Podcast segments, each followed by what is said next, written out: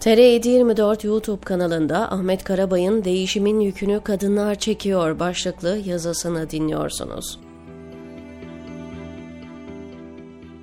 Aktüel olmayan ama zihinlerde yer bulan bir konu var pazar menüsünde.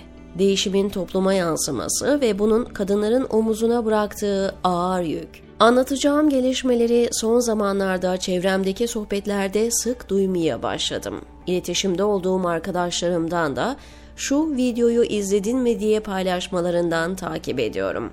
Erkeklerin giyim tarzları zihinsel dünyalarına ilişkin çoğu zaman fikir vermiyor. Benzeri kıyafetler içindeki erkekleri çok ayrı yönlerde bulabilirsiniz. Lakin aynı kural kadınlar için geçerli olmuyor. Kadın özellikle de dindarsa bunu bir şekilde kıyafetine yansıtıyor. Çevresinin ya da kendi algısının yönlendirmesi olarak başını örtme yoluna gidebiliyor. Bilim insanları insan vücudunda 37 trilyon hücre olduğunu belirtiyor. Bu hücrelerin neredeyse tamamına yakını sürekli bir yenilenme içerisinde. Weizmann Bilim Enstitüsü biyologları Ron Sander ve Ron Milo, hücre yenilenmesiyle ilgili bir dizi yeni araştırmalar ortaya koydu. Bilim dergisi Nature Medicine'da yer alan bilgiye göre Sander ve Milo, vücudumuzda bulunan organların hücre değişimlerinin farklı periyotlarda olduğunu açıkladılar. Vücut yapımızda her gün 330 milyar hücre yenileniyor kan ve mide hücreleri en hızlı yenilenen hücreler olarak karşımıza çıkıyor. Günlük çevirim içinde yenilenen hücrelerin %86'sını kan hücreleri oluşturuyor. Bu iki bilim insanı bedenin ortalama 7 yılda tamamen yenilendiği iddialarının da doğru olmadığını belirtiyor. Sender ve Milo cerebrum olarak adlandırılan beyincik ve göz lensindeki lipid hücreleri yenilenmeyip insan ömrü boyunca korunabildiği tezini ortaya attılar. Konumuz yenilenme ve değişim ama insan fizyolojisindeki değişimden çok zihinsel dünyadaki değişime değinmek istiyorum. Fiziksel beslenme nasıl insan vücudunu oluşturan hücre yapı taşlarını etkileyip değişimi yönetiyorsa, zihinsel beslenme de düşünce dünyamızı o kadar yönetiyor. Uzmanlar tek düze yapılan beslenmenin insan fizyonomisi açısından sağlıksız bir beslenme yöntemi olduğuna vurgu yapıyor. Aynı şekilde sağlıklı zihinsel gelişim içinde çeşitliliğin önemini ortaya koyuyor. Ne var ki tek düze zihinsel beslenme bizim toplumumuzda insanın düşünce dünyasında istikrar olarak adlandırılmaya çalışılıyor. Tek kaynaktan beslendiği için sorgulamayan, söylenene inanan insan tipi bizim toplumumuzda daha muteber sayılıyor. Bu kişiler maşallah madalyasıyla taltif edilip çizgisinden sapmamış olarak nitelendiriliyor. Bu sürekli değişim halinde olan insan fıtratına, doğasına aykırı bir durum.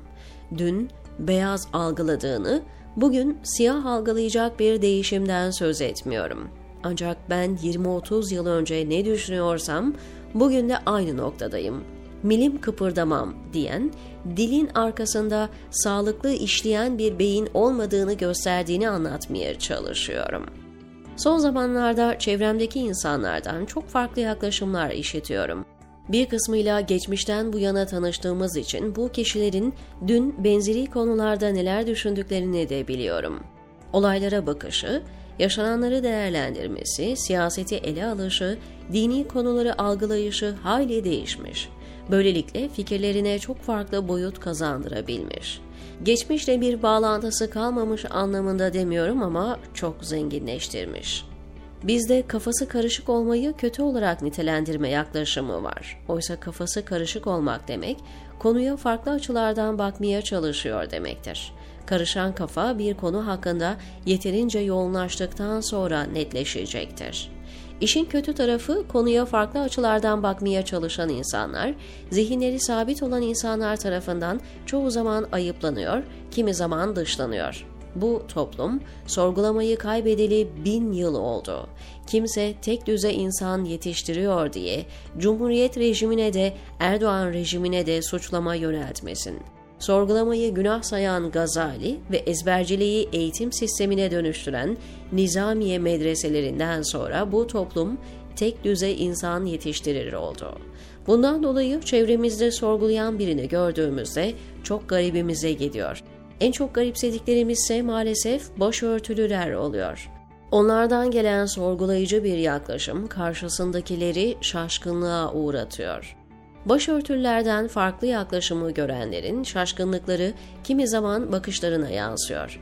Kimi zaman bunu kelimelere döküp ifade ediyorlar. Başörtülü birinin böyle düşüneceğini bilmezdim ya da bazıları daha açık ve net dile getiriyor. Bunu söyleyen birinin başörtüsü takmasını anlayamıyorum gibi konuşmalara rastlıyoruz. Bu tür yaklaşımlara eminim siz de rastlıyorsunuzdur. Bütün bunlar iki şeyi ifade ediyor. Birincisi, başörtülü insanların önemli bir kısmı ciddi bir değişim yaşıyor. Düşünüyor, farklı algılanmayı göğüsleyerek sorguluyor. İkincisi ise erkeklerin kolay kolay muhatap olmadıkları sorularla karşılaşıyorlar. Değişimin yükünü kadınlar, özellikle de başörtülü kadınlar çekiyor. 2024 hem fizik bedenlerimizi hem zihinlerimizi en sağlıklı şekilde besleyip geliştireceğimiz, mutluluk, sağlık, sevgi ve refah dolu bir yıla gebe olsun. Güle güle 2023, hoş gel 2024 diyor Ahmet Karabay, TR724'deki köşesinde.